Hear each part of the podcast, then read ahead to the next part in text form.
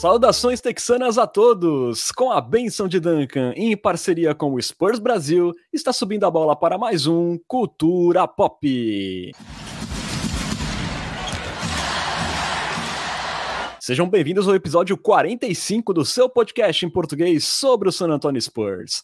Hoje batendo um papo aí sobre as primeiras impressões da pré-temporada, que teve Josh Primo voando, Brin Forbes pegando fogo, novos e velhos problemas e, acima de tudo, né, temos que dizer, muitas interrogações. Meu nome é Renan Bellini, falando diretamente de Santo e São Paulo. Estão comigo nessa, formando um Big Tree paulista texano, meus amigos Bruno Pongas e Lucas Pastore. Boa noite, Bruno. Depois desse pequeno hiato aí por problemas técnicos e físicos, né? Noite, Renan. Boa noite, Lucas. Tava com uma saudade inenarrável de vocês, dos ouvintes aí do, do Culturão.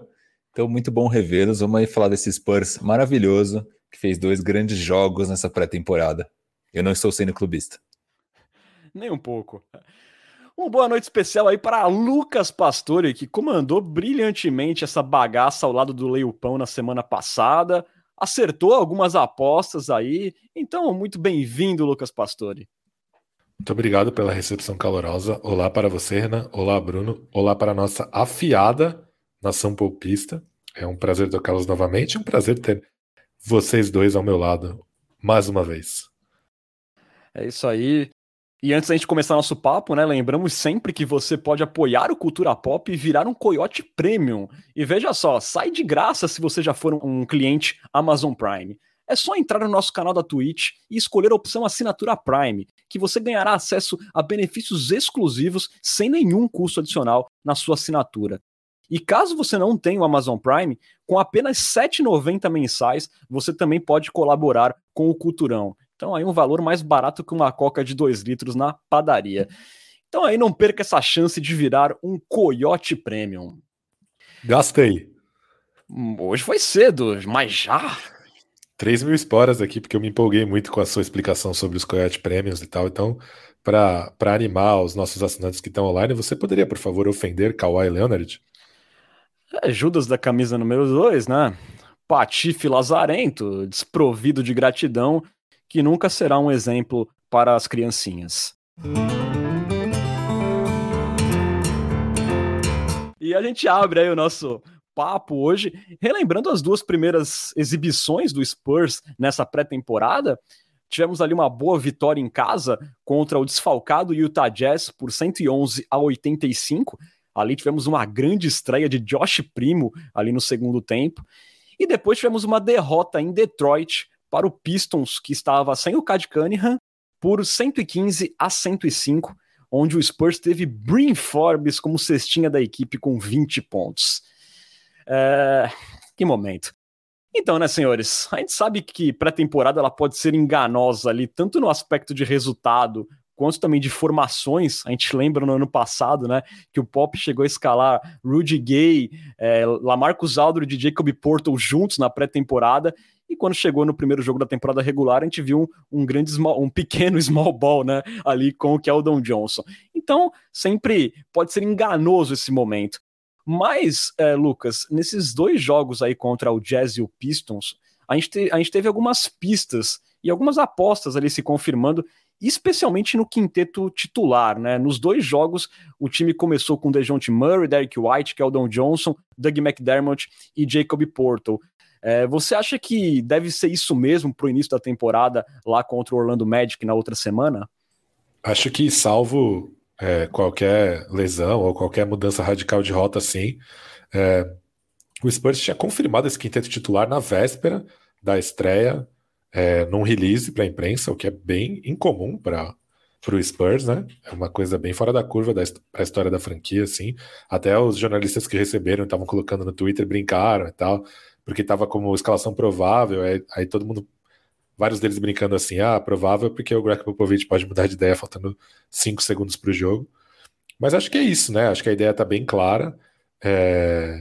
Que nem a gente falou no episódio passado, né? O Pop, numa das primeiras entrevistas coletivas dele, citou o nome de cinco jogadores que, segundo ele, vão jogar é, todas as noites. É, o que a gente imagina que sejam minutos generosos, né? Então são Murray, White, Lone, Vassell e Keldon Johnson. Segundo Pop, os outros jogadores vão jogar aqui e ali, vão ser inseridos aqui e ali. É, claro que o Potter é o pivô titular, depois de uma temporada muito boa. É, acho que faz sentido o Doug McDermott, é, principal contratação, a maior contratação da off-season, né, em termos de operação. Foi o primeiro free agent assinado logo nas primeiras horas, um salário muito grande. É, é um chutador, que é algo que falta é, para essa equipe, para esse elenco. É, é, uma, uma característica, uma carência desse elenco, mesmo com as contratações dele do Forbes. Então acho que o quinteto titular já está já tá bem, bem definido. Se você pensar que na temporada passada a rotação tinha nove jogadores, né? Eram cinco titulares, mais Mills, Lone, Vassell e primeiro o Porto, depois que o Aldridge saiu, o Wilbanks, já me parece um pouco claro também, é, em termos de minutos jogados, que os principais reservas ali né, seriam então o Vassell, o Forbes e o Wilbanks. É, então, mas aí a gente não sabe se exatamente falta uma vaga, faltam duas vagas, é, se o Trey Jones poderia estar jogando minutos se tivesse em forma. Então, eu acho que o quinteto titular já está bem definido. O que a gente vai ver é uma briga pelos minutos vindo do banco de reservas aí até, o, até a reta final. Isso se o Pop já não tiver isso definido, né? E só, só tiver fazendo experiências ali para manter todo mundo motivado e também para confirmar as convicções dele. Mas eu imagino que se há alguma briga aberta aí para os jogos finais da pré-temporada é por minutos no banco de reservas. Também acho, Lucas. É... A gente tem que separar bem né, esses jogos assim de pré-temporada dos momentos que é, os times estão mais inteiros e aquele momento que as rotações se distorcem totalmente, né? E nesses momentos assim que os times pareciam mais arrumadinhos, a gente chegou a ver o Devin Vassell até jogando na posição 4, né? Como até a gente suspeitava que poderia acontecer, né? Então, e fica a dúvida, e a gente viu sempre ali o DeJounte Murray ou o Derek White nesses minutos jogando sempre um deles com o elenco reserva, né? Falei dos reservas e obviamente esqueci o Lone, né? Eu esqueci dele porque ele jogou o último jogo como titular, mas acho que essas quatro vagas estão bem claras para as reservas, né? É... Tem o Young também, né? O Pesca jogou 21 minutos no segundo jogo e eu acho que é um cara que deve aparecer eventualmente também, até que bastante. É, fiquei em dúvida porque ele não jogou o primeiro jogo, né? É, então, ele foi um DNP opção do técnico. E também não sei se ele vai começar a temporada, né? Ainda tem rumores de Suns, de possíveis trocas e tal. Mas parece bem claro que nós temos é, Lonnie Walker, Vassell, Brin Forbes e Eubanks como um núcleo que vem do banco. É, aí, se há ainda vagas disponíveis, se esses caras brigam entre eles mesmo por minutos, né? Então, acho que isso é o que vai, vai ficar mais claro com, conforme a pré-temporada for avançando. Boa. É, e até indo né, para essa parte dos reservas, né? A gente é, sempre lembra que um, um, dos pontos problemáticos do Spurs na temporada passada foram as bolas de três pontos. É, até o time chegou a dar uma enganada justamente na pré-temporada, quando a gente viu o time chutando a rodo naqueles primeiros jogos, mas quando chegou na temporada regular, o Spurs acabou sendo um dos times que menos chutaram de três pontos é, na temporada da NBA. É, aí vindo agora para esses primeiros jogos do Spurs, né? O ponto positivo é, nessas duas partidas é que apenas 14% dos arremessos é, do San Antonio Spurs partiram do mid-range, né? Que é, vem sendo um pesadelo há alguns anos para o torcedor. Mas, por outro lado, a bola de três seguiu ali como um, um sinal amarelo é, por conta do aproveitamento, né? É, nos dois jogos, o quinteto titular do Spurs, naqueles minutos que a gente fala, né? Com os times mais arrumados, né? O quinteto titular chutou nessas duas partidas, somando 3 de 30 do perímetro, um desempenho horroroso. E em contrapartida, o reserva Brin Forbes veio do banco e ele chutou 8 de 12 nessas duas partidas. Estava muito quente, o Forbes e ele acabou sendo ali a reserva quase única de três pontos dessa equipe é, nessas duas partidas. É, diante disso, Bruno, até também em cima é, desses reservas com prioridade, você acha que o Forbes, é, por essa falta de bola de três pontos que a gente viu nesse começo do quinteto titular, você acha que ele pode acabar cavando a vaga de sexto homem desse time, é, justamente por causa do seu potencial na bola de três pontos? Ou você acha que ainda é muito cedo, que daqui a pouco o Doug McDermott vai começar a derrubar bolas, que o Derek White pode melhorar. Como é que você enxerga essa função do Forbes após esse início de pré-temporada? Eu não gostaria que ele fosse nosso sexto homem, mas também não descarto essa possibilidade. Acho que tudo é possível nesse momento e, obviamente, foram dois jogos apenas. É pouca amostragem. Dito isso, né, você bem falou, foram 8 de 12, 66% de aproveitamento, é, e eu acho que se o Forbes conseguir manter 66% de aproveitamento em 6 chutes por jogo, que foi ali a média desses dois jogos, eu acho que é suficiente para ele se manter em quadra 20 minutos por jogo. Né? Se ele entre, entregar aí né, quase pouco mais de três bolas por jogo de três em seis tentativas, tá bom. Acho que é um número interessante para 20 minutos. Um adendo, não gostaria que o Brin Forbes fosse nosso, nosso sexto homem. Queria deixar isso bem claro. Eu também não quero que ele seja nosso sexto homem. não queremos. Imagino que Lucas Pastore também não queira. Não quero. Não quer. É, sobre o time como um todo, o, por mais que o aproveitamento em si não tenha sido bom, eu acho que uma coisa que foi legal de ver foi o time chutando muito mais de três se comparado com a temporada passada. Né? Então, no jogo contra o Jazz, o Spurs chutou 34 bolas, no jogo contra o Pistons foram 35 bolas. Se a gente pega aí a média da, da temporada passada, o Spurs chutou um total de 28 bolas por jogo. Foi o pior time da liga nesse quesito. Então, o time que menos chutou é, bolas de três se mantivesse esse. Se tivesse tido esse, essa média aí de 34, 35 chutes, teria sido o 14 time da liga em bolas de três. Então, ali na, na média da liga, até um pouco na metade de cima. Então, acho que é um volume interessante. E, e até se a gente pega jogadores como McDermott, que estou muito pouco nesse, nesses jogos, eu acho que a tendência é até que o Spurs chute mais bolas de três por jogo. Pelo menos é isso que é, dá a entender pelas contratações que, que o Spurs fez é, e por, por ver esses primeiros jogos, né, essas primeiras impressões na pré-temporada. O aproveitamento de fato foi ruim, né? 35% é, no primeiro jogo e 34,3% no segundo, então aí uma média de 34,5%, 35% basicamente. Com esse aproveitamento, o Spurs estaria na mesma média da temporada passada, né? Então o Spurs teve 35% na temporada passada, foi o sétimo pior em aproveitamento na liga. Então, por mais que tenha chutado mais, o aproveitamento continua ruim. Tentei encontrar alguns motivos do porquê desse aproveitamento ruim. É, acho que o Derek White, que é um jogador que tem um aproveitamento sólido, ele chutou 20% só nesses dois jogos, né? Então a gente teve o Forbes e o Vassell indo bem. Teve o Primo e o Landale que até surpreenderam, né? O Landale, principalmente, o Primo com, com um aproveitamento muito legal no primeiro jogo. E a gente teve o Doug McDermott com um volume pouco, baixo, né? Que é um cara que a gente imagina que vai conseguir aí fazer 38, 42% na bola de três. Então, um cara que, se não me engano, ele não acertou nenhuma bola no segundo jogo e acho que acertou uma no primeiro jogo, em poucas tentativas. Então acho que o fato do White ter chutado muito mal e o McDermott ter chutado volume muito baixo, com poucos acertos, também fez com que esse aproveitamento caísse, sendo que são dois jogadores aí que estão entre os melhores chutadores do time, isso junto com o Forbão. É, eu, eu penso numa linha parecida com o Bruno, assim, né? Então, na soma desses dois jogos, é, o Derek White chutou 10 bolas de três, converteu uma. O Lonnie Walker chutou 12, converteu duas. O Doug McDermott chutou quatro, converteu só uma. O Dejante Murray errou as três que ele tentou. Então, se, se, se, isso for uma tendência mesmo, né, todos esses caras chutando mal, o Forbes vai acabar sendo um mal necessário. É, eu acho que há esperança de melhora desses caras, principalmente do Derek White. O Derek White, na temporada passada, se vocês lembrarem bem, logo que ele voltou de lesão, foi a mesma coisa. Voltou super enferrujado, demorou. Só que aí é, depois de umas duas, três semanas, ele se tornou o chutador mais confiável do elenco de longe, é, matando bolas em movimento, saindo do drible, catch and shoot e tal. É, acho que o Lone pode melhorar também. Acho que boa parte desse aproveitamento ruim dele é porque ele chutou muitas bolas saindo do drible, diferentemente da temporada passada, quando ele chutou em catch and shoot. E tem, tem essa questão da posição 5 também. Will Banks chutou duas bolas de três agora nessa pré-temporada, né? Falou bastante sobre isso na, nas entrevistas dele. O Landale, a mesma coisa, parece ser um cara ofensivamente muito legal, de um QI muito alto e tal. Tem a questão do Tadeusz Young também, que não jogou o primeiro jogo, mas jogou o segundo. Verdade que jogou o segundo na posição 4 é, e converteu a bola de 3 que ele arriscou.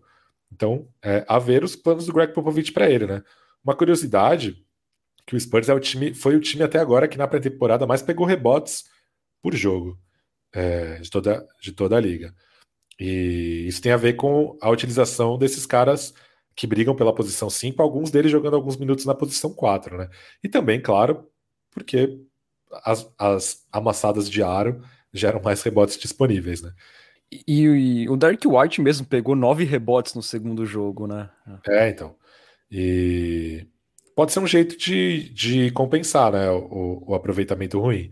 Mas Mas é isso, assim, se, se, os principais jogadores do núcleo jovem continuarem chutando mal, aí não vai ter jeito, o Forbes vai ter que jogar minutos mesmo, não vai ter jeito. E só antes de passar pro Bruno, e Lucas, você acha que é, é, esses minutos do Forbes podem acabar ainda sendo titulares? Ah, não sei, acho difícil. Acho que, pelo menos nesse começo de temporada, não. Acho que parece que o quinteto tá bem definido na cabeça do Pop, mas, mas também não duvidaria, assim, se, sei lá, se o Doug McDermott der uma síndrome de Markelly Fultz mesmo, o aproveitamento dele continuar ruim, seria chocante, mas não surpreendente. E antes de novo de passar para o Bruno, deixa eu só fazer mais um lado ranheta aqui, né? Que, claro, esses caras têm. Hoje, hoje no elenco a gente tem mais jogadores com condição de colocar bola de três pontos lá dentro. É, mas eu também pego um pouco o, o, como eu falei, né, antes da pergunta para o Bruno, da temporada, da pré-temporada anterior, que o Spurs chutou muito nos jogos de pré-temporada e quando a temporada regular começou, a gente não viu mais isso.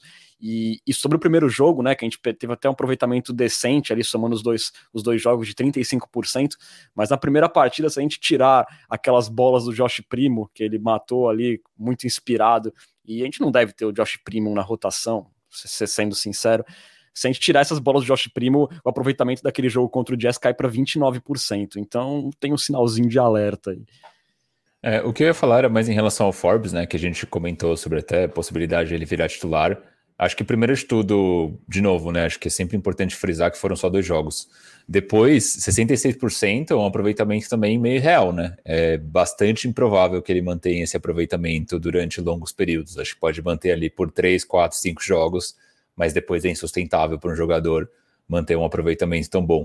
Então, acho que é, tem um pouco do que a gente falava antes também, né? Jogadores como White, o próprio Looney deve ter um aproveitamento melhor. Com o Forbes caindo um pouco, isso tende a ficar equilibrado. Eu também não vejo o Forbes hoje como titular, mas não descarto a possibilidade, pensando que, sei lá, é, se a gente sentir que no, no quinteto titular esteja faltando espaçamento, porque se a gente pega o grande chutador do elenco é o McDermott, o Derek White é um cara que ele ainda é inconsistente, e se a gente pega o Murray é, e o Keldon são caras que não são 100% confiáveis e o Purdle é um cara que não chuta. Então, eventualmente, não descartaria o Forbes aparecendo no quinteto titular, mas é, acho difícil que isso aconteça também. Ah, e um último comentário, Renan, pensando nisso que você comentou é, agora mais recentemente, né, que na pré-temporada do ano passado o Spurs chutou muito de três, mas aí chegou na temporada e não chutou. É, acho que o raciocínio faz sentido, mas não condiziria talvez com a montagem desse elenco né, que foi justamente indo para uma direção de trazer mais chutadores. Então, acho que realmente na cabeça do Pop, essa é a ideia. Né? Agora vamos ver de fato como vai ser na temporada. Amém, né? Amém. E sobre o Forbes, né? Eu acho que o que pode acontecer, dependendo da situação dos jogos, né? É ele não sair como titular, mas jogar muitos minutos ao lado dos titulares. É, pode acontecer dependendo dos problemas que o Spurs estiver tendo de espaçamento. É, Nessas duas partidas, né, como o Bruno frisou anteriormente, é uma amostra muito pequena ainda, foram só dois jogos de pré-temporada, né, então a gente não tem muito como tirar a base, é, mas a gente deu para ver ali, especialmente no jogo contra o Jazz, que a defesa pode ser de novo ali o principal ponto forte, né, da equipe, é, a gente também viu o ataque de, de transição respondendo bem, o, o, time correndo muito bem com a bola, downhill, é, tendo bastante movimentação fora da bola, Agora, por outro lado, é, na meia quadra, a gente acabou vendo uns, uns engasgos meio que até esperados, né? Nesse ataque que agora perdeu, né? A principal peça que tinha na última temporada, que era o DeMar DeRozan. É, Lucas, o recorte é pequeno, mas deu uma pinta ali de que nessa parte da criação o Spurs pode ficar dependente do DeJounte Murray, né? Porque ele foi bem no primeiro jogo, teve 17 pontos, 3 rebotes, é, duas assistências é, em 21 minutos de partida, e contra o Pistons ele foi poupado. E aí entrou justamente o Looney Walker no lugar dele, e eu, pelo menos na minha opinião, passou longe de conseguir cumprir bem essa função de condutor de bola. Você acha que nessa próxima temporada aí, especialmente quando pegar umas defesas um pouco mais duras, teremos uma Murray dependência no ataque, Lucas? Olha, para começar, sinceramente, não fiquei tão empolgado assim com a defesa. Acho que os números, principalmente do time contra o Utah Jazz, é, foram muito bons, óbvio, mas é, no jogo dava para ver claramente que tinha uma diferença anímica muito grande, né? Os jogadores do Jazz enfim, o time que acabou a última temporada como líder da Conferência Oeste, tem uma rotação muito bem definida e tal. É, contra, do outro lado, jogadores do Spurs que, enfim, pelo menos pelo que foi é, alardeado durante a, as entrevistas coletivas, não tem nada definido, não tem nenhum papel definido, todo mundo brigando por, por espaço e tal. É, então é normal que joguem com mais energia e tal, e acho que isso foi é, muito determinante naquele jogo. E já contra o Pistons, né, é, o Spurs tomou uma, uma quantidade meio assustadora de pontos no primeiro quarto e tal. Então, acho que apesar da, dos números terem sido ok, não estou tão satisfeito assim com a defesa. É, muito menos com o ataque de meia quadra, e sinceramente acho que vai ser um problema durante toda a temporada, mesmo nos jogos que o Murray tiver em quadra, é, a não ser que alguém dê um salto muito acentuado. Eu acho que vai ser um problema, sim. Acho que vai ter muito, muito, muita batata quente, assim, né? Aqueles passes para o lado, passe para o lado, passe para o lado, sem penetração na defesa adversária, sem alguém conseguir bater um marcador mano a mano no drible. É, acho que uma solução interessante encontrada nesses primeiros jogos foi a utilização de pivôs em movimento como facilitadores, né? Então, muito handoff, que é aquela jogada em que o pivô entrega a bola para um jogador de perímetro ao mesmo tempo que ele faz um corta-luz. É... Eu fiquei muito impressionado com o Landale nessas movimentações, principalmente por ele não conhecer ninguém, né? Tá começando a jogar com as pessoas agora, mas foi um cara que ofensivamente mostrou um QI muito acentuado, é, mostrando a hora certa de passar a bola, a hora certa de atacar o, o poste baixo, né? Recebeu um passe do primo no jogo contra o Pistons, se aproveitando ali de uma oportunidade para se colocar no poste baixo no começo de uma posse de bola. Então, é, ele parece ter entendido muito bem e muito rapidamente a essência do ataque do Spurs, né? Que é aquela coisa que o Pop sempre fala: ou você está se movendo, ou a bola está se movendo. É, mas, enfim, o Spurs não tem um jogador é, que consiga consiga apresentar uma fluidez no drible quando sob pressão, né? Então o Murray não é exatamente esse cara, o White é quem chega mais perto de ser esse cara, eu acho, mas ele também tem limitações atléticas. É, o Lone mostra flashes, mas é, não consegue é, apresentar isso com consistência. O Keldon Johnson é mais um cara que ataca a cesta o tempo inteiro, né? Então conseguiu até um Eurostep muito bonito contra o Pistons, mas ele está sempre em modo de ataque. Então, é, eu acho que o ataque 64 ele vai ser estagnado sim a temporada inteira com o Murray ou sem Murray. Claro que ele funcionou melhor com o Murray contra o Jazz do que sem o Murray contra o Pistons, mas é o que o Bruno falou, né? São dois jogos. É, por enquanto é uma amostragem muito pequena para se tirar conclusões. Mas eu imagino que sim, esse vai ser um problema durante toda a temporada. É, Bruno, eu, eu também concordo com o Pesca que há muitas dificuldades. É que o Murray, para mim, hoje parece assim, o, talvez o cara mais capaz de bater um defensor no drible, de quebrar uma linha de defesa. O outro seria o Looney Walker, mas com o Looney Walker a gente não consegue é, ainda ter firmeza que esse cara pode é, exercer com alguma regularidade esse papel, né? Nesses dois primeiros jogos, o Looney chutou 2 de 12 dos três pontos, foi uma tragédia. Ele até teve 13 pontos contra o Pistons, mas eu, ach, eu não gostei do jogo dele particularmente, eu achei que ele não conseguiu tomar boas decisões, é, em momentos que ele deveria comandar o ataque, ele se livrou da bola em alguns momentos. Eu, eu vi muita gente até elogiando o Looney pela partida contra o Pistons, mas eu particularmente não gostei. Então eu vejo aí que é, pela capacidade atlética do Murray, ele pode ser esse cara. E você, Bruno? É, eu acho que meus comentários principais sobre esse tópico anterior, eu queria passar um pouquinho sobre a questão da defesa que a gente comentou. Eu acho muito difícil avaliar a defesa em pré-temporada, né? Ontem no jogo contra o Pistons, Teve uma jogada, não sei se vocês repararam nessa jogada, que um cara do Detroit ele foi para uma enterrada e o Purdle ele estava claramente numa situação que ele poderia contestar aquele arremesso e ele simplesmente tipo parou a jogada e deixou o cara enterrar. Uma parada meio All-Star Game assim. Então acho difícil a gente fazer uma análise sobre pré-temporada tendo isso em conta, né? Os jogadores eles estão ali ainda pegando ritmo, muitos ainda estão meio que se poupando. Então acho nesse ponto que ainda não dá para avaliar é, se a defesa do Spurs vai ser boa ou não vai ser boa com os assets que a gente tem e com o físico que esses jogadores têm, a gente imagina que vai ser uma boa defesa, mas ainda acho cedo para opinar. Depois, sobre a parte de ataque de meia quadra, eu acho que o Spurs vai ser um time que vai sofrer ofensivamente de qualquer forma. Né? Um time que não tem é, criadores de arremesso, né? não tem aquele cara que pega a bola debaixo do braço é, e, e, arranca uma cesta na marra, né? um cara que faz ali uma cesta como um Damian Lillard, um Bradley Beal da vida. O mais próximo disso seria quem? Looney Walker do mundo das ideias, mas esse cara não existe. Né? Então acho que o Spurs vai sofrer porque simplesmente não tem bons jogadores o suficiente é, para ser disruptivo numa defesa. Eu acho que o Spurs, para ter sucesso nessa, nessa temporada, vai ser um time que vai depender muito desse espaçamento de quadra, né? Então é o Keldon batendo para dentro e abrindo para alguém no perímetro, é o Murray batendo para dentro e abrindo para alguém no perímetro.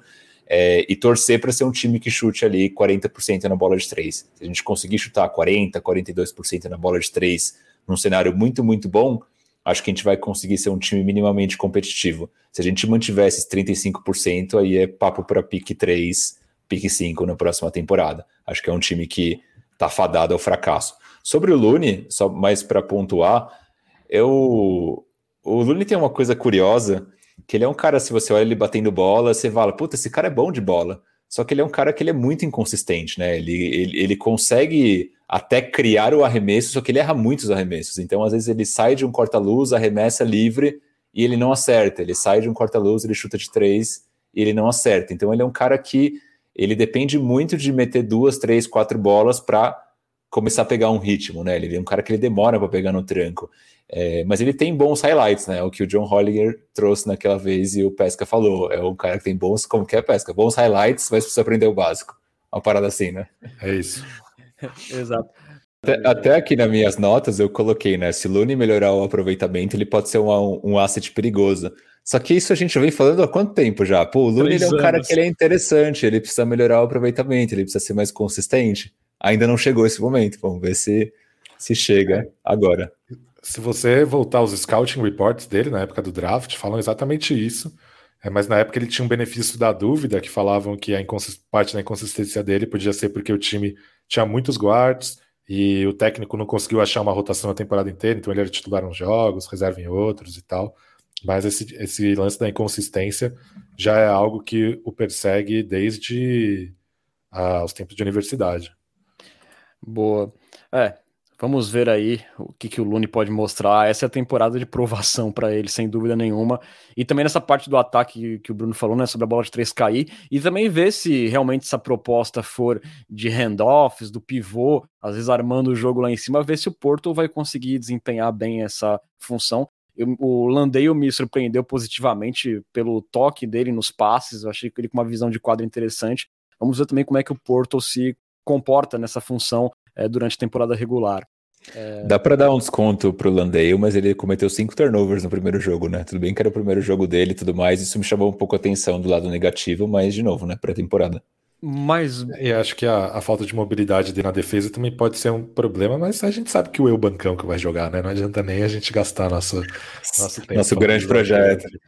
Grande projeto dando aquela passada de pano pro novato, é, a maioria desses cinco turnovers foi em, em saída de bola, ah, sabe? É, jogadas ali tipo, de falta de atenção, de nervosismo, sabe? Deles passar pro armador e vir alguém roubar a bola. Teve muita jogada assim, mas eu achei que apesar desses números foi, foi bem positiva. Já que vocês tocaram no assunto, é, o Spurs tem um congestionamento ali no garrafão de nomes. É, vocês acham mesmo, começando pelo Bruno, que vai ser o Eubanks o titular, depois, já que o Eubanks acabou vindo do banco primeiro do que o Landale nessas titular partidas. Titular não, né? O primeiro reserva, você quer dizer? Primeiro reserva, isso, o backup do Porto, o Eubanks. Cara, se a gente co coloca o Eubanks e o Landale em quadra e você vê os dois jogando, claramente o Landale é um jogador de basquete melhor. É, mas San Antonio tem toda aquela questão da hierarquia, né? A hierarquia militar de Greg Popovich. Então você tem o Wilbanks que está ali na fila esperando uma oportunidade, e o Landale eu acho que só vai conseguir esse espaço se o Wilbanks, por algum motivo, é, não puder jogar ou não estiver indo nem um pouco bem. Né? Então, acho que a parte ruim do Greg Popovich é justamente essa hierarquia militar. O Danny Green, né, na, no, no seu momento, quando ele ganhou sua chance em San Antonio, vocês se lembram, ele era o terceiro reserva. Então precisou machucar o primeiro, precisou machucar o segundo, aí colocaram o Green e aí o Green se firmou. Mesma coisa com o Gary Neal, se não me engano, aconteceu algo parecido com o Neal também, não lembro agora de cabeça. Mas então com, com o Landey eu acho que é a mesma coisa. O Pop vai jogar o Will Banks lá. Se tiver indo bem, vai continuar o Will Banks. Se por algum motivo ele machucar ou tiver muito mal, muito bizarro, aí vai o Landale. Mas acho que ele vai demorar até ter uma primeira chance. Embora Inclusive, eu gostaria de ver mais. Eu gostaria de ver mais o Landale. Parece um cara interessante. Inclusive, o nosso querido J. Kelmer, o histórico Coyote Premium gastou 3 mil esporas perguntando para Bruno: quem é o grande projeto? Este é um grande projeto. Jock Landale. Eu lembro... Mentira, o, grande projeto é do Wilbanks. Eu lembro do Danny Green. É, na época, o que acontecia era que o Ginobili era o titular e o Gary Neal vinha do banco, né?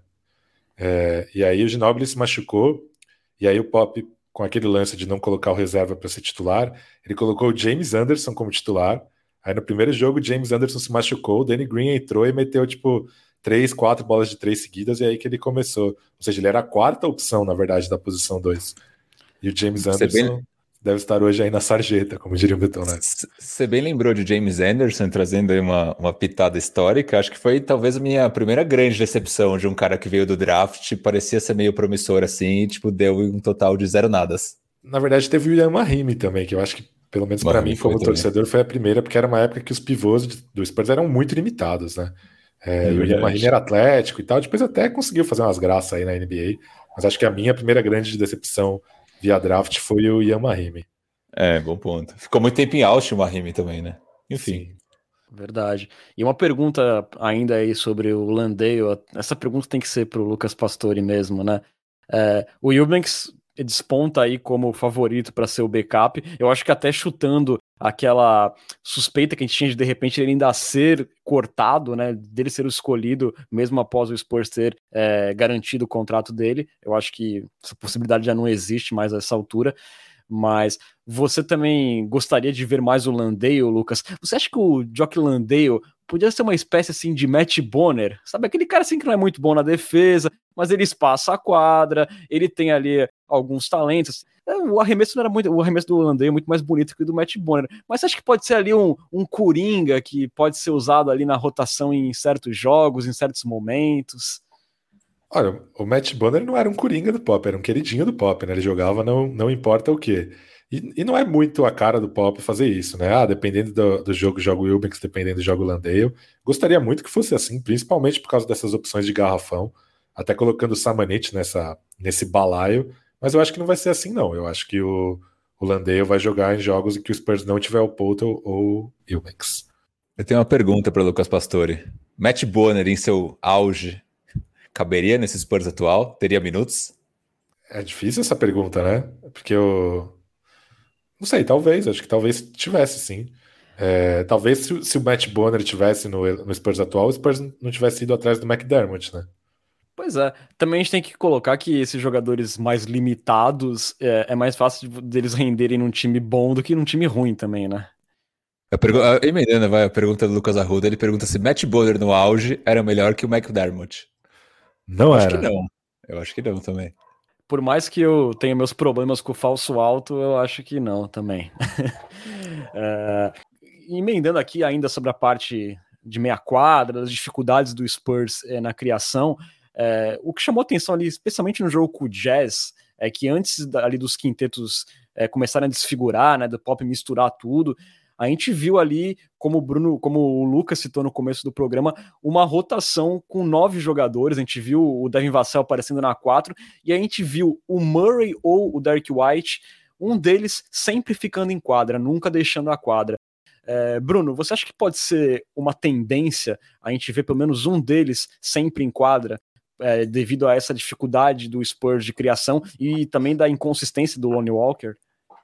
Eu acho que sim. Eu sinto que o Pop ele tá tentando forçar o Lonnie Walker nessa posição, né? De tipo é, colocar ele em alguns jogos. A gente já tinha visto na temporada anterior, agora na pré-temporada também.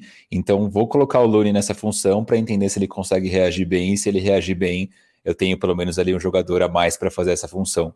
Mas o que acontece é que o Looney não tem respondido. Então hoje é meio que inviável a gente não ter o White ou Murray é, conduzindo a bola no ataque. O Primo é um cara que dá mostras de que no futuro vai ser esse cara, mas a gente sabe que ele não vai jogar nessa temporada e claramente ainda não está pronto para um nível profissional. Então, para mim, sim, a resposta curta é, é, hoje inviável não ter o White ou Murray é, em alguma das unidades que esteja em quadra.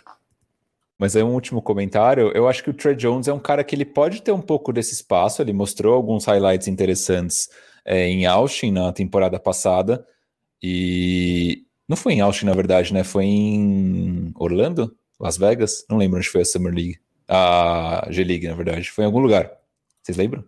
Foi na Disney mesmo, foi na Disney. Foi na Disney, eu acho, é bom ponto. Enfim, mas ele tinha mostrado essa capacidade já na, na G-League, mostrou agora na Summer League também, então é um cara que eu acho que vai ter minutos quando ele voltar à forma física dele ideal. Né? Então poderia ser uma opção aí, mas não, não dá para contar especificamente com o, com o Trey também. É, eu ia falar isso, exatamente isso, é, que eu acho que para responder essa pergunta tem esse X Factor, que em português é fator X, não sei se vocês sabiam disso, mas eu fiz essa tradução simultânea aqui, é, do, do nosso querido Trey Jones, que inclusive na Summer League é, pareceu ser um condutor de bola até mais fluido que o Vassell, né? O Vassell estava com uma mentalidade meio assassina na Summer League, mas ele basicamente saía do corta-luz e arremessava de meia distância. O Trey Jones era mais um armador, mais clássico mesmo, comandava os ataques e tal. Então, sei lá, quem sabe se a rotação for com 10 é, jogadores e o Trey Jones for o armador reserva, quem sabe os minutos do Murray e do White não podem ser mais juntos.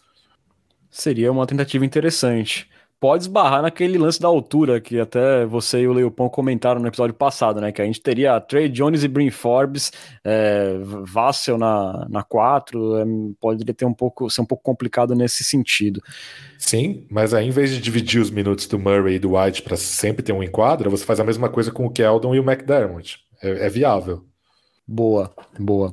E agora uma das últimas questões, é, não menos importante, né?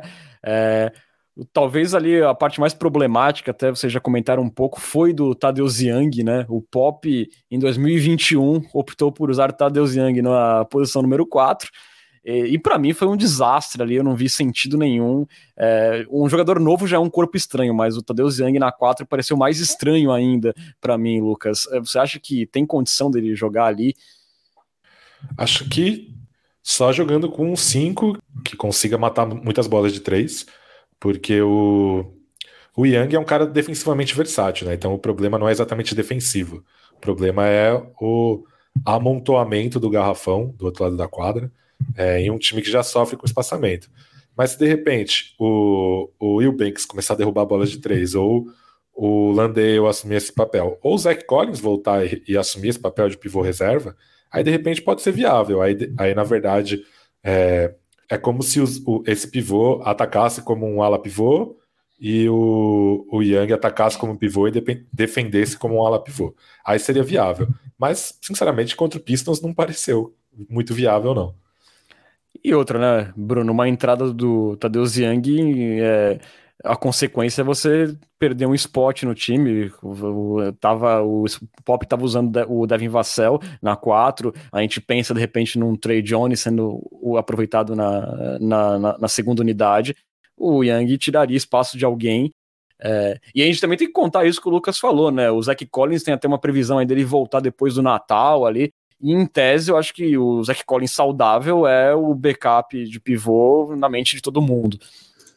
É, o, a realidade do Young é que ele é um excelente jogador para um time competitivo, né? Aquele cara que vai pro, assinar pelo mínimo no Warriors para jogar 8, 10 minutos nos playoffs do máximo. Então, hoje em San Antonio não faz muito sentido. Eu acho que é um cara que ele não espaça quadra, né? Ele tem um aproveitamento na carreira, se não me engano, de 33%, na última temporada menos de 27%. Então é um cara que ele não consegue, por exemplo, hoje jogar junto com o Jacob Purdo. Por mais que ele tenha essa versatilidade defensiva, é o que o Pesca falava, né? Um cara que no ataque vai ser mais um poste, impedindo os novinhos de infiltrar. E é um cara que no banco poderia fazer sentido na 5, ou poderia fazer sentido na 4, meio que nesse contexto que o Pesca falou, onde o Jock Landale esteja em quadra metendo bola, ou o próprio Will Banks consiga se tornar um chutador consistente mas hoje é um cara com encaixe bem complicado em San Antônio, né? Então, acho que as chances dele ser trocado são cada vez mais reais. E é um cara que num time competitivo, como eu falava, ele pode fazer muito, muito sentido. Pode ser bastante útil. É novo ainda, entre aspas. É, e ainda mais que o pop tem essa característica que vocês mesmos citaram, é, de não ser muito maleável na rotação, né? Então, assim, não é que, ah, num jogo esporádico vai entrar o Tadeu Zhang. Não, se o Tadeu Zhang fizer parte da rotação, ele vai tirar o lugar de alguém, né? Então tem mais isso. Realmente não, não tem sentido nenhum nem pro Tadeu Young e nem pro Alfaruque Amino, que entrou no jogo contra o Pistons, até chegou a matar uma bola de três pontos, mas também é um cara assim que parece não ter nenhum papel. Para mim ainda é um dos candidatos a ser dispensado se o Spurs não conseguir nenhuma troca pelo Tadeu Young aí, ou por ele mesmo. É, e o que me chamou atenção negativamente, aí fechando esse giro aí individual é, desses primeiros jogos, foi que a gente só viu o Lucas Samanit entrando em quadra ali no garbage do garbage time, sabe? Ali em momentos finais. Ele realmente foi esquecido no banco. E no jogo contra o Pistons ele até entrou bem, né? Mas de qualquer forma, para mim, Lucas, foi frustrante. Assim, claro que às vezes a gente superestima o Lucas Samanik pelaquela é, sequência que ele teve na última temporada, mas assim, numa temporada que o Spurs não tem perspectivas, é, que é uma temporada para testes, você vê uma escolha 19 de draft há dois anos atrás ficando atrás na, na prioridade até do, do Alfaruque Amino para entrar em quadra, a gente fica meio confuso do que o Spurs ainda espera do Lucas Samanit. Sim, é... eu sinceramente já não espero muita coisa, assim, acho que o que vier do, do Samanit é lucro, e é... gostaria de, estar de estar podendo vê-lo em quadra mais, né, é... nesses poucos minutos que ele jogou, ele foi super agressivo, né, sempre tentando a cesta e tal, mostrou até uma eficiência bacana nos arremessos que ele tentou e tal, mas também fica aquela pulguinha atrás da orelha, né? Se o Devin Vassell tá tendo esse tratamento que tá tendo com o Pobre, porque o Samanit não consegue, né? É, em uma posição até um pouco mais carente, né? A gente tá falando de tamanho e tal. O cara jogou bem a temporada passada, então talvez. É, talvez a gente esteja pedindo muito também, né? É, mas sem dúvida, assim, nesse caráter de teste, nesse caráter experimental, eu gostaria de, de estar vendo é, ele jogando mais minutos, com certeza. Pois é, também era meu desejo. Até porque né, a gente acha bacana quando o Spurs pega um cara jovem no draft, né? Mas também se apenas dois anos depois você já tá quase desistindo do cara, perde um pouco do sentido. Mas tem esse fator que o Lucas falou também, de a gente não saber como é que é o comportamento do Samanit nos treinos, se ele consegue treinar bem, mas é realmente um, uma dúvida essa ausência dele é, nesses dois primeiros jogos. É, Bruno, inclusive, já adiantando aqui rapidinho nossa Coyote Talk, o nosso ouvinte Coyote Premium, Lucas Arruda, ele trouxe lá uma discussão que está rolando na, no Twitter já, do, da galera que torce pro Spurs, dos jornalistas. Se o Lucas Samanit, diante desse início tão devagar e pouco entrando, se não poderia ser ele o cara cortado, você acha que já é para isso já? Acho que não. Olhando Faruk Amino, Tadeusz Young com chance de ser trocado. Acho que tem chão ainda para chegar no, no Sabonis. É, não, não vejo isso acontecendo, mas de novo, né, como tudo em San Antônio, não descartaria essa possibilidade. O, o Samonite, para mim é um mistério, né? Um cara que quando ele a gente viu ele em quadra, ele foi bem, na G-League ele foi bem, é um cara que claramente ele tem condições de, de estar numa quadra da NBA, seja é, como reserva consistente ou até como jogador de final de banco, mas é um cara que ele tem condição de jogar é, minutos, mas para mim é um mistério tão grande ou maior do que a saída de Sacripanta de San Antônio, né? Ninguém acho que nunca vai saber o que acontece ali com o Samanit porque ele não pisa em quadra, né? Todo mundo pisa em quadra, menos o Samanit. É, eu acho essa daí do Samanit mais confusa. A do Sacripanta eu tenho suspeitas e quase convicções na minha mente, mas. Pode falar um pouco sobre isso? Fala um não, pouco não. sobre isso. Não, vamos, vamos, deixar mais pra frente. Pouquinho só. Tá bom, tá não, bom. deixa pra lá. É, vamos falar de Se coisa boa, né? Esporas. Se alguém é, gastar esporas, você fala, né? Essa é a hora, gente. Essa é a hora, essa é a hora. Ficar fazendo de graça aqui? Não dá. Vamos falar de coisa boa, gente. Vamos falar aqui para fechar de ver esse assunto aí de pré-temporada. É, Josh Primo, guardamos aí o melhor para o final. O primeiro jogo dele foi muito legal, ele estreou no AT&T Center e fez 17 pontos em 18 minutos. Ali converteu 7 dos 8 arremessos que tentou contra o Utah Jazz, sendo três deles dos três pontos, né? Já no jogo contra o Pistons ele jogou apenas 7 minutos, saiu zerado, mas foi um início bem bacana, apresentando algumas coisas que ele já deu uns flashes é, na Summer League. E aqui um bate-bola assim, jogo rápido. Lucas, é, foi uma, impressão, uma primeira impressão legal, mas você acha que ele tem chance de participar da rotação ou é só é, uma utopia nesse momento?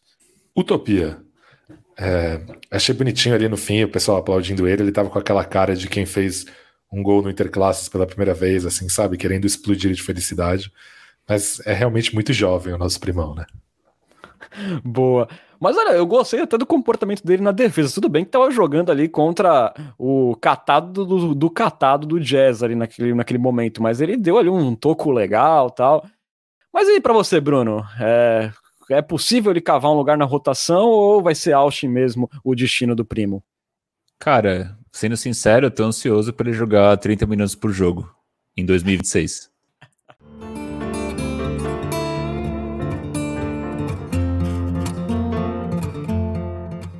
Bom, galera, só relembrando então, né? O Spurs ainda tem mais três jogos nessa pré-temporada. Começando nessa sexta-feira, joga no Texas contra o Miami Heat. Aí no domingo pega o Orlando Magic em Orlando. E só na outra sexta-feira retorna para San Antonio para fechar a pré-temporada contra o Houston Rockets. E também reforçando que o Spurs tem ali até a véspera do início da temporada regular, né, que é no dia 18, para cortar ou se desfazer via troca aí de um jogador do seu elenco Hoje o Spurs está com 16 atletas sob contrato garantido e o máximo é 15, o máximo permitido. Nessa agenda da pré-temporada, no dia 13, né, quarta-feira, tem aquela tradicional, é, aquele tradicional amistoso preto contra branco que o Spurs faz todo ano, é, em que divide, os times são divididos em dois, aí é um, um amistoso meio rachão, meio festivo, no AT&T Center, que inclusive vai ter entrada franca esse ano. Quem chegar e ainda tiver lugar disponível pode entrar lá e assistir. Bora? Bora, vamos lá? Putz, eu tenho que levar minha iguana no jiu-jitsu. Perfeito. Que pena. É, fica pra próxima, então. É... Bom, galera, caminhando aí pra parte final do nosso podcast, que até rendeu mais do que a gente imaginava, falando de pré-season. Mas tem é, agora aquele papo gostoso com nossos ouvintes. Está na hora da nossa queridíssima Coyote Talk. Coyote Talk. Vamos lá. Eu queria começar pela enquete que a gente lançou lá no Twitter, né? A gente falou aqui em off no comecinho do episódio, mas para quem não estava, a gente lançou ali uma enquete é, nem um pouco oportunista, perguntando se o draft fosse hoje, quem vocês escolheriam, se Josh Primo ou Alperen Schengen. Eu só queria dizer que Josh Primo ganhou de 77% a 23%. Então, Primão está em alta com a torcida texana. Vocês concordam? Se fosse hoje o draft, vocês iam de Primão de novo? Não. Eu também não. É, e Bruno Pongas aí segue firme tentando cavar uma vaga no social media do Donos da Bola. Olha aí, craque Neto, o que, você tá perdendo? Exatamente. Eu também iria de não. Uh, hoje eu vou inverter, em vez de começar por assinantes, eu vou começar aqui pelo, pelo chat da Twitch. Teve um comentário legal do J. Kelmer falando que o Samonite vai ter muito, muitos minutos em breve no Partizan. o comentário do Lucas Rodrigues, que ele pergunta como o Tre Jones está indo na NBA. Acompanhei a carreira dele no college, mas não vi como ele se saiu na última temporada com o Spurs. Jogou pouco, sem nota. Seria, esse seria o resumo, né? Perfeito. Como está indo na NBA, não está. mas falando sério, Luca, ele jogou bem na, na G-League, muito bem. E na última Summer League agora, que rolou alguns meses, ele foi muito, muito bem, assim. Então deu algumas esperanças aí ao torcedor do Spurs. Não sei se vocês querem agregar alguma coisa. A gente espera vê-lo, né, nessa temporada, jogando aí na segunda unidade alguns minutos. E o que a gente sempre fala do Trey Jones é a questão mais do físico do que do talento dele, né? A gente sabe que ele tem talento, especialmente na defesa, mas a gente fica ali na dúvida se o físico pode atrapalhar ele, especialmente a bola de três pontos. É outro, é talvez o principal buraco que a gente enxerga hoje no Trey Jones. Mas a gente quer ver, né, como é que ele se sai aí na NBA se ele consegue ser pelo menos um cara assim parecido com o irmão dele, né, que é o Tyus Jones, que é um cara assim útil ali na, no time de Memphis. Exatamente. É, indo para perguntas dos assinantes do Cultura Pop no grupo de WhatsApp, né?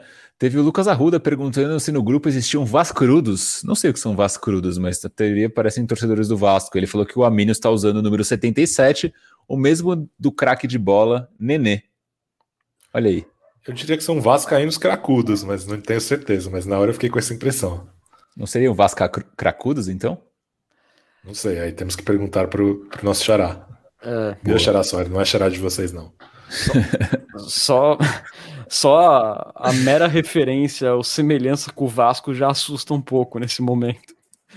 E teve a pergunta do próprio Renan Bellini, esse que vos falou recentemente, que ele perguntou quem voltará à elite primeiro, Spurs ou Vasco? Bate bola, jogo rápido, Lucas Pastore, Spurs ou Vasco? Vasco. Renan Bellini. Spurs, pô, né? Pelo amor de Deus. Né? pô. Ah, Olha, com toda a desorganização de Brian Wrong, não dá pra apostar no Vascão. Mil desculpas. Mil desculpas. E aí colocaram até o Cruzeiro aqui no bolo, o Lucas, o Luca Rodrigues. Acho não, que o, Cruzeiro, o Spurs o, também. O Cruzeiro eu acredito no Kings antes até. justo, justo. O JK me perguntou também quem tem mais velocidade, Amino ou Nenê. O Amino tá meio gordão, né? Ah, mas não se compara, né? A capacidade física do Amino. O Amino num, num quadrado, num, num, elevador. Imagina assim, estão presos no elevador, Amino e Nenê. Aí só, só sai do elevador quem, quem ganhar na porrada. Pô, o Nenê não dura 5 segundos, cara. O Nenê não dura 5 segundos? Não dura, acha? O, Aminão, o Aminão lambra ele. Oblitera ele. Esperaria que sim. É, Matheus Gonzaga pergunta assim: Matheus Gonzaga, a.k.a. Labs and Trees, a.k.a. maior fã vivo Jacob Purdle na galáxia, ele pergunta se já existiu na história da NBA um jogador mais dominante que Josh Primo. É o que eu tenha visto. Inclusive, o nome da live aqui, que não necessariamente foi ser o nome do episódio, mas é Primo já é maior que Jordan. Eu, não que eu tenha visto, seria minha resposta também. O J. Kelber, top 3 times do League Pass de vocês nessa temporada não vale o Spurs, valendo. O meu, Warriors, Grizzlies e. Tempo. Hawks. Renan Bellini. Tá bem parecido com o do Pesca. Warriors, Hawks. E aí eu, no em terceiro, eu fico ali entre Chicago Bulls, embora possa doer um pouco o coração, e Houston Rockets, acho que vamos ver, tem bastante novinhos lá, Jalen Green, vamos ver como é que o Kevin Porter vai jogar, Christian Wood, o próprio Shengun, então pode ser um time divertido, embora eu espero que eles percam tudo. Eu também. Eu tenho uma uma curiosa tara de assistir times ruins, então eu talvez assista Detroit Pistons, é, o Memphis Grizzlies, que não necessariamente vai ser um time ruim, acho que vai ser um time bom, e talvez Charlotte Hornets. Cara, sabe um time que pode ser divertido essa temporada? E vai ser assustador falar isso, mas pode. Uhum. O Cavaliers, cara.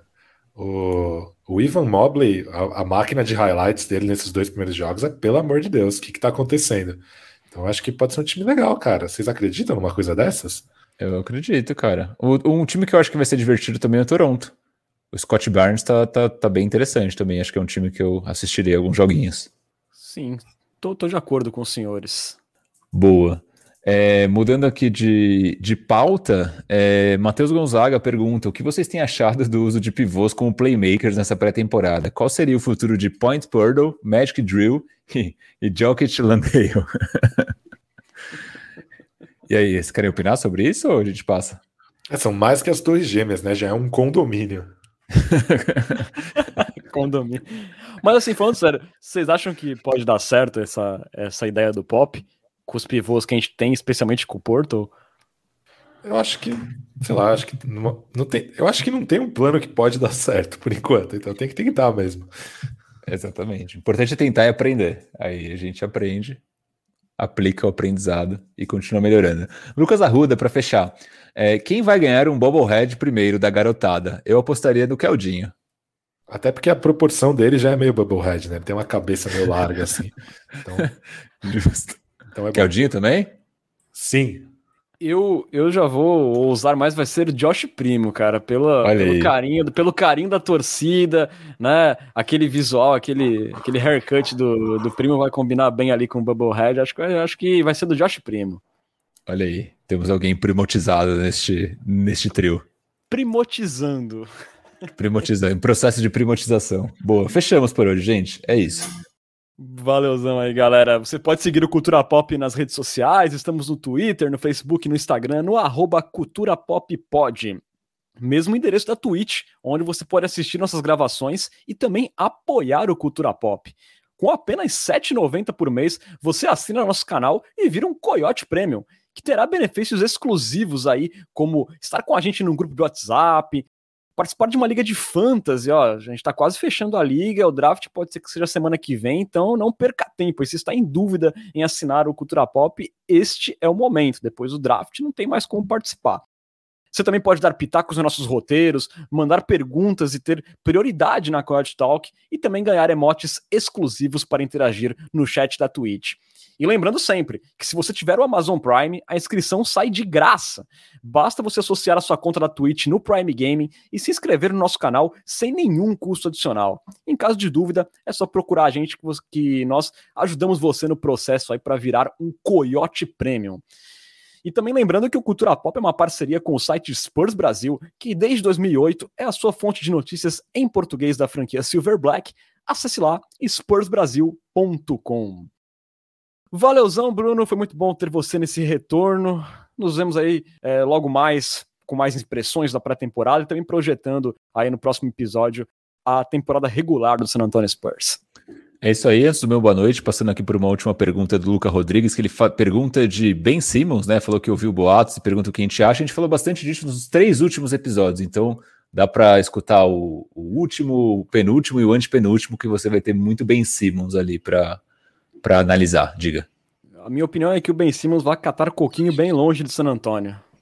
Eu concordo, eu concordo, mas é isso. Boa noite, Renan. Boa noite, Lucas. Boa noite, Nação Popista. Foi um prazer é, estar aqui com vocês novamente e vamos para uma, uma saga de muito sofrimento aí durante a temporada.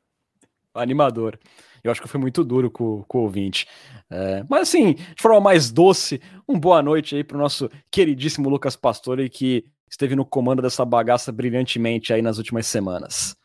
Muito obrigado você, Renan, pela mediação saudosa. Também gostaria de agradecer ao Bruno pelos comentários inesquecíveis. E é como diria o cantor Tiaguinho, toma que toma, Lele. Maravilhoso. Bom, galera, vamos ficando por aqui. Você esteve na companhia de Renan Bellini, Bruno Pongas e Lucas Pastore.